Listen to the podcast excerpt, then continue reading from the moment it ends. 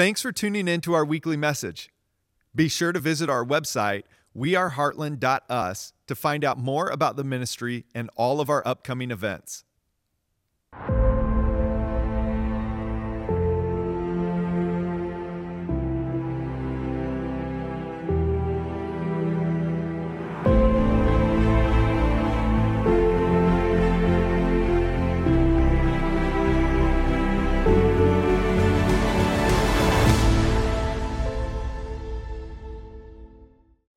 Well, hey everyone, it's great to be with you again today.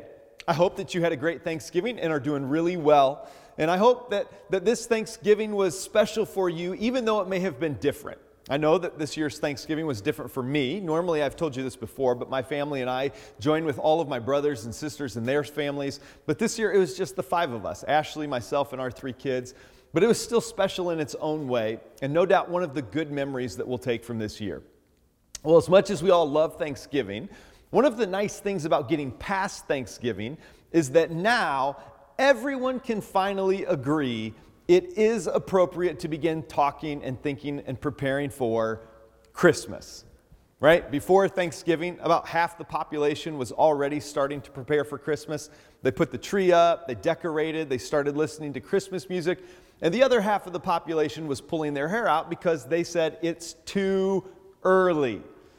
But now Thanksgiving is over, and we can all unite together in agreement that it is now perfectly appropriate to begin looking forward to and preparing for Christmas. Of course, we love Christmas here at Heartland. We love that there is a day set aside to celebrate the birth of our Savior every year. And personally, I love not just Christmas and the Christmas service here at Heartland, but I love the time that we get to spend together each year leading up to Christmas.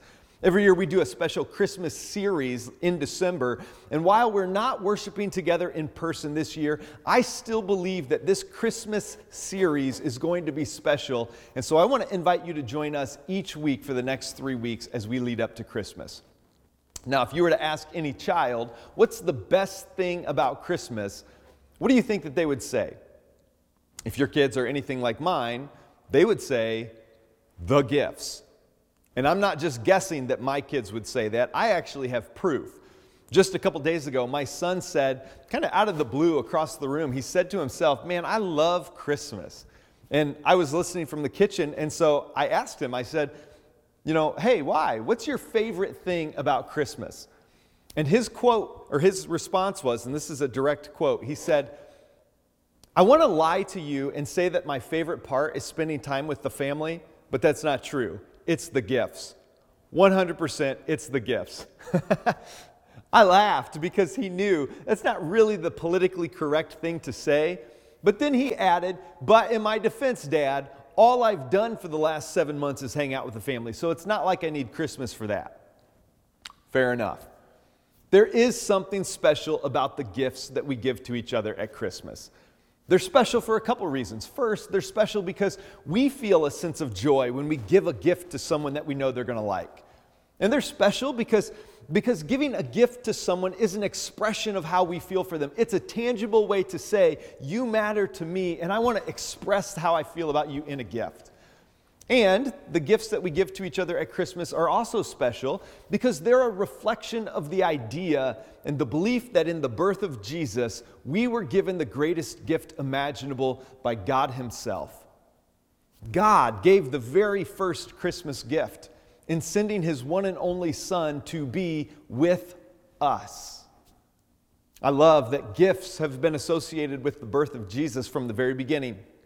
Not only did God give us a gift in sending Jesus to be with us, but as you probably know, Jesus' family was given some very special gifts after his, after his birth. It's a famous part of the Christmas story that after Jesus was born, some wise men or magi came and brought gifts to Jesus. Now, how many of you have a nativity scene set up in your home?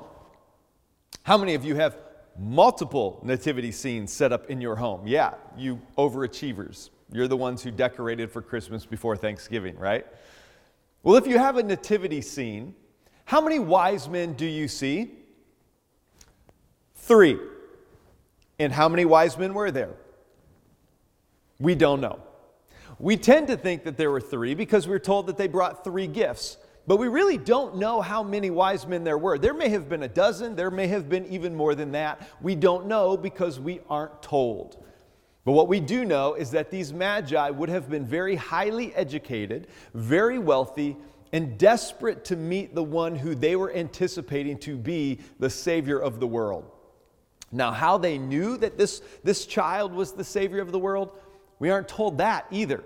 And that's one of those great questions that I want to ask God about someday in heaven. You know, hey, Lord, how did the Magi, who were not Jewish, who lived in some far off, distant country, how did they know the star that they saw in the sky was going to lead them to the place where the Messiah was? Like, did an angel appear to them and tell them? Did they find out in a dream? Again, we don't know because after their visit, we're told that they turned around and went back home. And by the time Matthew, Mark, Luke, and John come along and they record their gospel accounts, some like 50 years later, nobody had any contact with these men. There was no way to track them down and to ask, hey, how did you know the significance of this child's birth? Well, no matter how they knew, for them to travel all that way and to give these gifts to this child was a big deal. And over the next three weeks, we're going to explore these three gifts together. We're going to talk about one gift each weekend that the Magi brought. And together, no doubt, we will come away from our time and our study moved by these gifts of Christmas. Today, as we begin the series, I want to read the story of the Magi in its entirety from the Gospel of Matthew, who recorded these incredible details for us. And so, beginning in Matthew chapter 2, verse 1, we read the full account. We read that after Jesus was born in Bethlehem in Judea during the time of King Herod, Magi from the east came to Jerusalem and asked, Where is the one who has been born King of the Jews? We saw his star in the east and have come to worship him. When King Herod heard this, he was disturbed, and all Jerusalem with him. When he had called together all the people's chief priests and teachers of the law, he asked them where the Christ was to be born. In Bethlehem in Judea, they replied, for this is what the prophet has written. But you, Bethlehem, in the land of Judah, are by no means least among the rulers of Judah, for out of you will come a ruler who will be the shepherd of my people Israel. Then Herod called the Magi secretly and found out from them the exact time the star had appeared. He sent them to Bethlehem and said, Go and make a careful search for the child. As soon as you find him, report to me, so that I too may go and worship him. After they had heard the king, they went on their way, and the star they had seen in the east went ahead of them until it stopped over the place where the child was. When they saw the star, they were overjoyed. On coming to the house, they saw the child with his mother Mary, and they bowed down and worshiped him. And then they opened their treasures and presented him with gifts of gold and of incense and of myrrh. And having been warned in a dream not to go back to Herod, they returned to their country by another route. When the Magi arrived, they bowed down and worshiped Jesus. And then they opened their treasures and gave him three gifts gold and frankincense, or as we read in the NIV, incense and myrrh. Like many of you, when Ashley and I had our first child, we also received some gifts, but the gifts we received were very different from the ones that Jesus received. Instead of gold and incense and myrrh, we received bottles and onesies and diapers and something called a diaper genie. Now, if you don't know what a diaper genie is, allow me the pleasure to fill you in on what this is. A diaper genie is a small plastic box that looks all nice and sleek. And every time you change your baby's diaper, you take the dirty diaper and you put it in this contraption. And over the course of a day, or sometimes multiple days, this thing just smashes all the diapers down further and further together, kind of like a trash compactor. And it's gross. I'm not going to go into all the details because I know many of you are probably eating breakfast as you watch this on a Sunday morning. But let me just say if you get invited to a baby shower anytime soon, Just bring a stuffed animal or something. I don't know. It, maybe if you're going to choose from this list, bring some incense. That, that would be a good gift to try to cover up the smell of the diaper genie that somebody else gives them. But the Magi brought gifts. They brought three very interesting gifts. And what we're going to find over the next three weeks is that each of these gifts served a very practical purpose, but also each of these gifts had a very deep spiritual meaning as well. Today, in the time that we have left, we're going to start with the first gift gold. Now, I probably don't have to tell you the practical benefit of gold. It's obvious, right? This was a very highly valuable commodity even back in Jesus' day. In fact, gold was seen as a very highly valuable commodity even further back than that. In the book of Genesis, we're told that Abram was a very rich man and that he, quote, had a lot of livestock, silver, and gold. Now, I don't know if anyone has ever taken a poll and asked people today what their favorite gift is among the three gifts that the Magi gave to Jesus, but I have to imagine if somebody did take a poll like that, gold would win hands down. As Jerry Maguire so eloquently articulated, show me the money. We get this. We understand gold. We think, yeah, that's a good gift. Gold is like giving somebody cash, and who doesn't love being given cash? Well, actually, yes. That's actually very, very insightful and very true, even for Mary and Joseph. Because in the very next verse, an angel appears to Joseph and tells him that Herod wants to kill Jesus and that, that he needs to move his family to Egypt until Herod eventually dies himself, and then it would be safe to return to Israel. Well, as you can imagine, a move like that in the first century would have been very expensive. And for a poor couple like Mary and Joseph to move to a new country without a job lined up, without any connections, that would require a considerable amount of savings ahead of time. Most scholars agree today that the gold given to them by the Magi is probably how they financed their time abroad. But even more than the practical purpose of this, this gift, the gold represented something much more significant because gold was not usually given to a child that was born in a stable. It was a gift given to a king. And the Magi recognized from the very beginning the kingship of Jesus.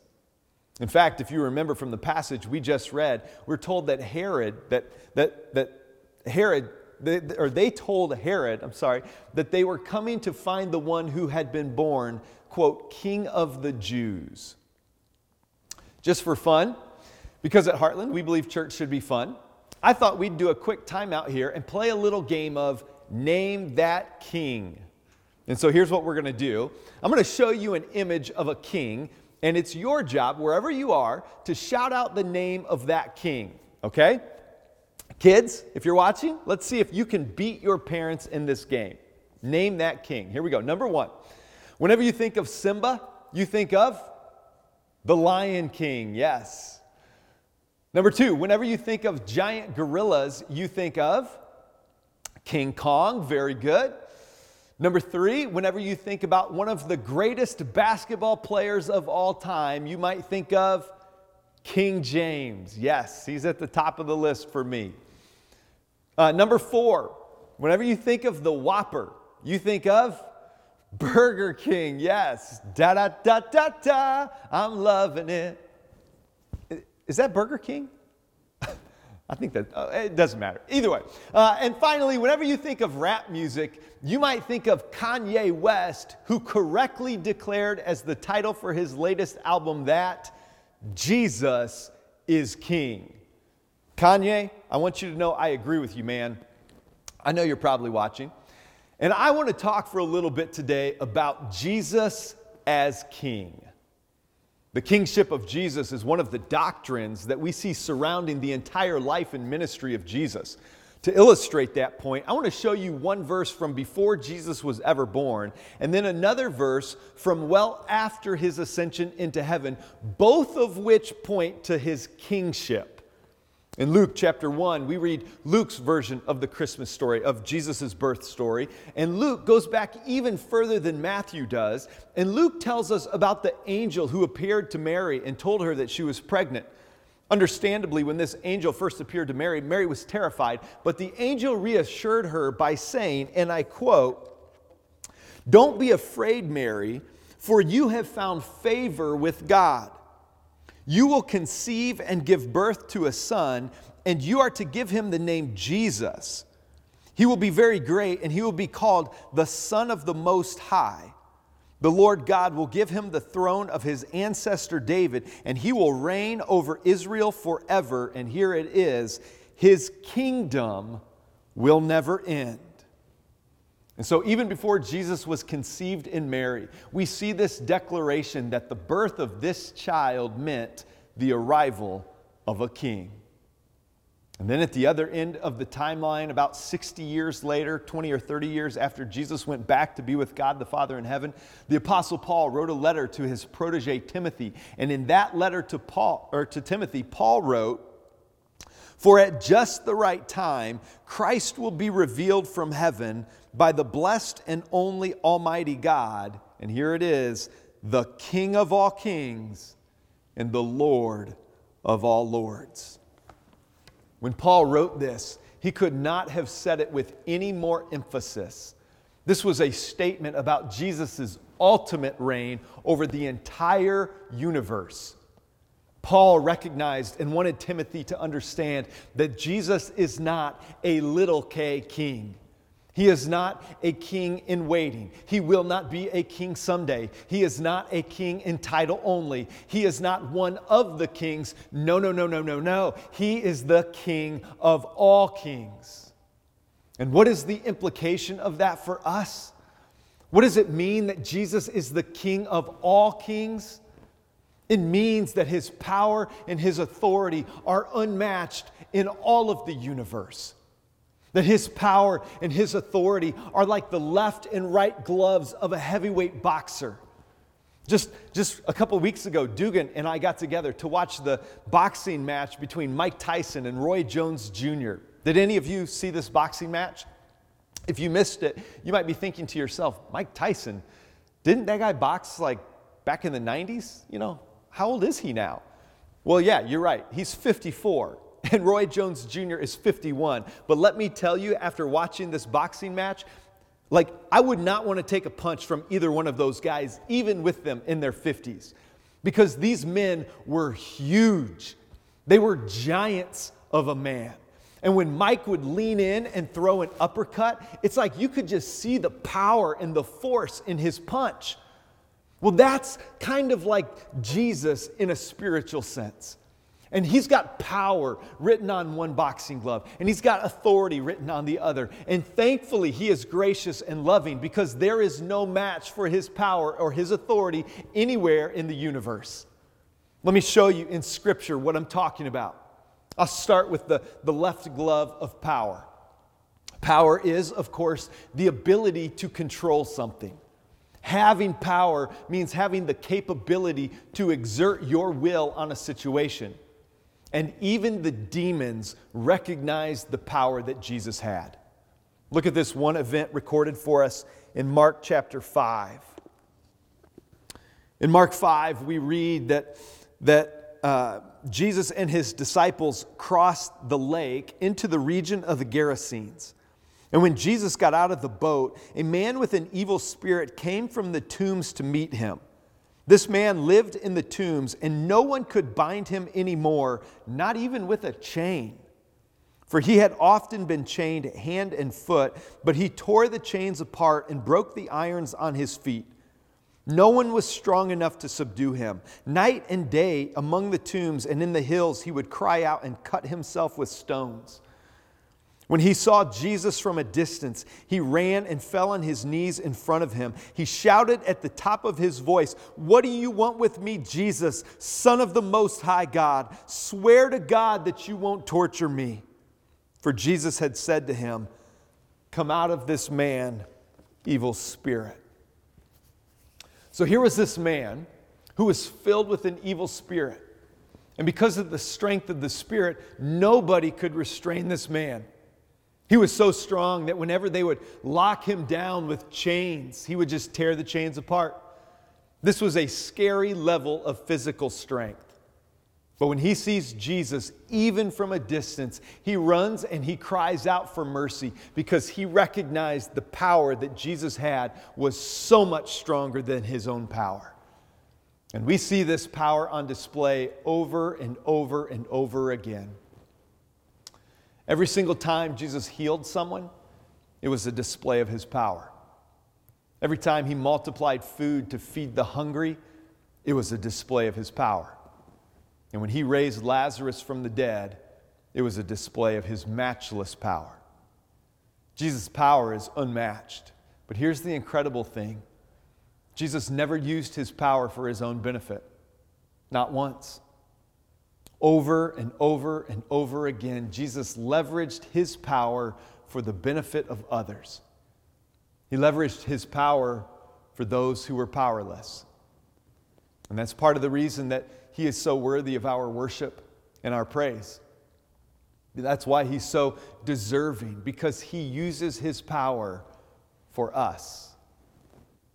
Jesus' title as King of all kings is recognition of his matchless power, and it's also a recognition of his unmatched authority. Having authority means having the right to do something.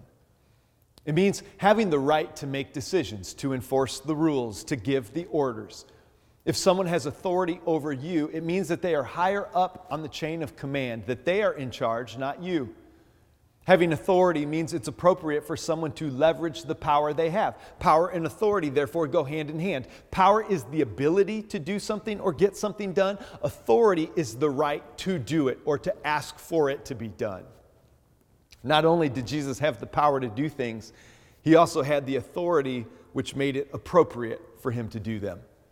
And we read about the authority of Jesus all throughout the Gospels. In Mark chapter 1, we see that Jesus had the authority over evil spirits.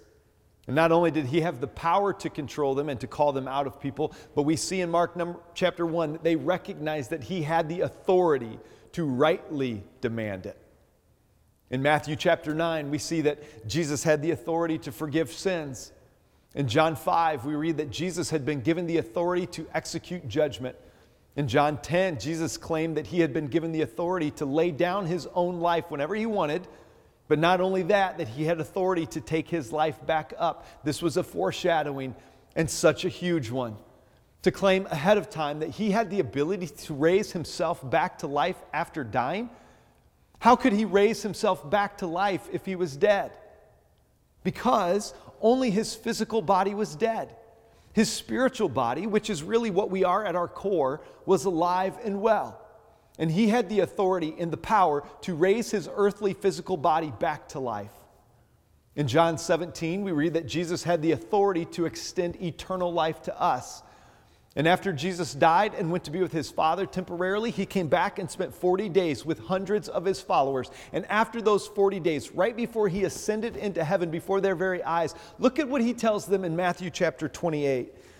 In Matthew chapter 28, he says to them, All authority in heaven and on earth have been given to me. All authority on heaven and on earth have been given to Jesus. What a monumental statement. All authority in heaven and on earth are Jesus, are, are given to Jesus. That's huge. Do you know that you serve a risen king? Do you recognize the significance of that? Do you understand the magnitude of who he is? Do you understand the magnitude of the kingship of Jesus? I wish I could describe it better for you than I can, but my words can't do it justice. About the closest I've ever heard anyone articulate the magnitude of Jesus as king was an old African American pastor named Shadrach Meshach Lockridge. In a sermon one time, he just went off on a tangent about Jesus as king. And a few years ago, my brother in law took a part of this sermon and he put some motion graphics to it. And because I can't do it justice, I just want to show that clip of his sermon to you. So take a look. The Bible says, My king is the king of the Jews. He's a king of Israel. He's a king of righteousness. He's the king of the ages. He's the king of heaven. He's the king of glory. He's the king of kings. And he's the Lord of lords. That's my king. I, I wonder, do you know him? my king is a sovereign king. No means of measure can define his limitless love. He's enduringly strong. He's entirely sincere. He's eternally steadfast. He's immortally graceful. He's imperially powerful. He's impartially merciful. Do you know him? He's the greatest phenomenon that has ever crossed the horizon of this world. He's God's Son. He's a sinner's Savior.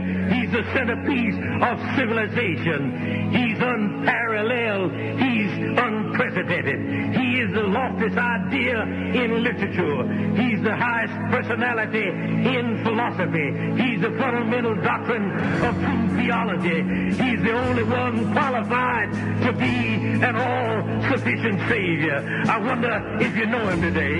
He supplies strength for the weak. He's available for the tempted and the tried. He sympathizes and he saves. He strengthens and sustains. He guards and he guides. He the sick. He cleanses the lepers. He forgives sinners. He discharges debtors. He delivers the captive. He defends the feeble.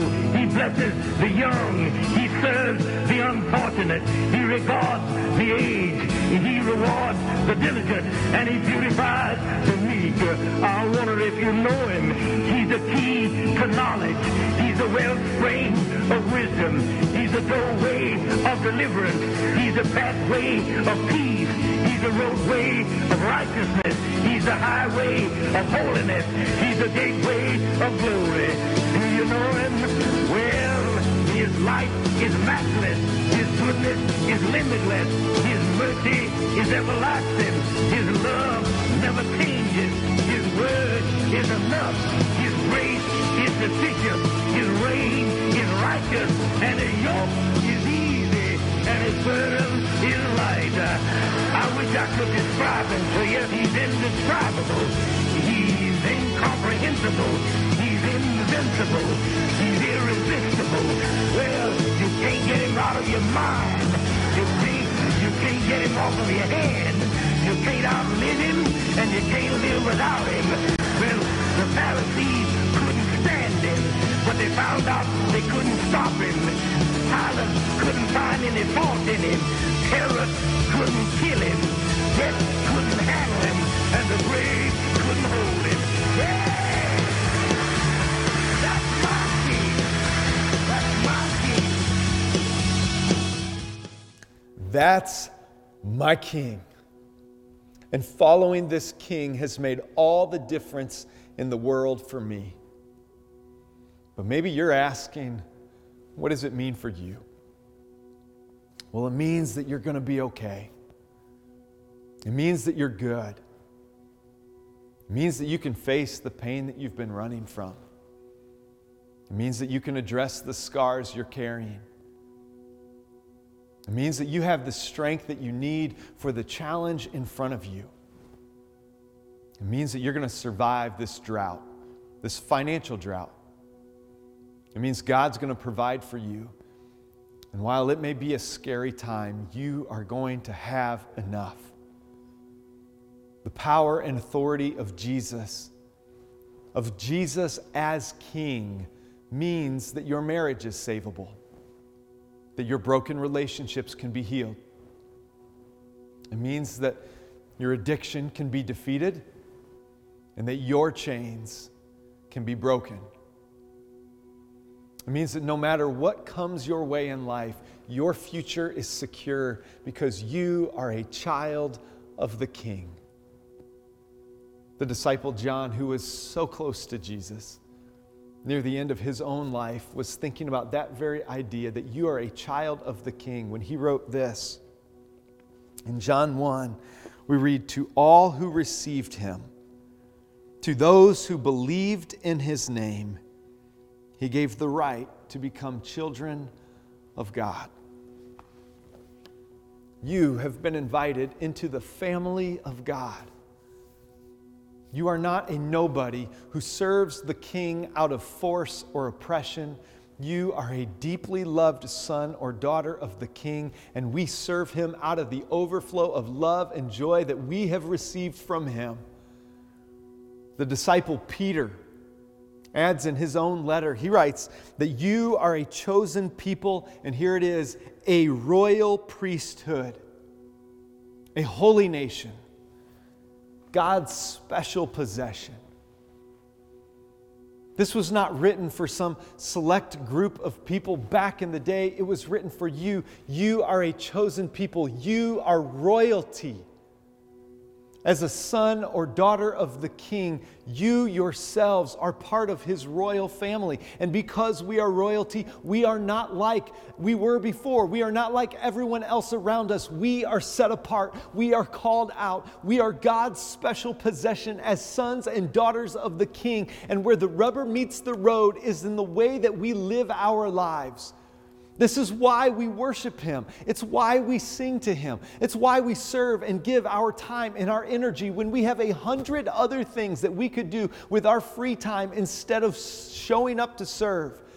This is why we give. When the world bombards us with places and things to spend our money on, when it tries to sell us and tell us the lie that, that we need to buy these things to be happy, we reject those lies and we give our money back to God, back to the King in an act of love and worship. And I want to give you the opportunity to put this truth into action. As we approach the end of the year, I want to invite you to consider giving a special financial offering back to your King, above and beyond whatever you have given this year. This is the time of year when many of us begin to start thinking about uh, like what we have given this year and have we supported the things that matter that are bigger than ourselves? Have we financially supported the organizations that, that through which we are investing in, in all of eternity? And so, as this, as this time of year naturally comes to us, I want to invite you to worship the King, to recognize that your King has provided everything you have needed in your life. As you look back in your life, I'm sure you can imagine that even, or you can see that even in those lean seasons, He provided for you as a king provides for his son or daughter. And so, as He has met your needs, as we approach the end of this year, I want to invite you to give a gift of your own to the one who has given you the greatest gift of all. I want to invite you to make a year end contribution, knowing that your investment in this ministry is going to pay dividends for all of eternity. If you would like to do that, all you have to do is go to our website, weareheartland.us, and click on the Give button there. I want to thank you in advance for your financial gift this Christmas. And I want you to know that I pray for you. I pray that over the next few weeks, as we approach the end of 2020 and as we approach Christmas itself, I pray that this would be a special time for you. I pray that this would be a special month for you. I hope and pray that during this Advent season, you will be able to slow down a little bit I hope that you'll be able to spend a little bit more time reading the Bible with God, letting Him speak into your life and into your spirit. And I hope that this will be a worshipful time for you this month. Really, that's the only appropriate response to the King our complete surrender and our total worship. Our response to the kingship of Jesus should be that as the wise men's response. Look again at their response in Matthew 2, verse 11. We read that on coming to the house, they saw the child with his mother Mary, and they bowed down and worshiped him. As we close, I want to give you the opportunity to bow down and worship him. Maybe you're in a place where you can't physically bow down, but I want to invite you to bow down, at least in your heart in your mind, in your spirit. And I want to pray for you. And then I want to invite you to spend the next couple minutes simply worshiping our King. Let's pray. Heavenly Father, I want to thank you for this time. I thank you for the opportunity to go back to the birth of Jesus, our Savior, and to see the example in the Magi who responded to the gift you gave by bringing gifts of their own. And Lord, as inadequate as the gifts we bring to you are, we know that you receive them with love and joy. And so, Lord, this Christmas, we want to give you everything we have in response to the love and in response to the gifts we have received from you. Lord, would we see you as King Jesus this Advent season? And would it be a special time of worship for us this month? In the name of Jesus, we pray. Amen. Thanks so much for listening today. For service times and details, head to weareheartland.us.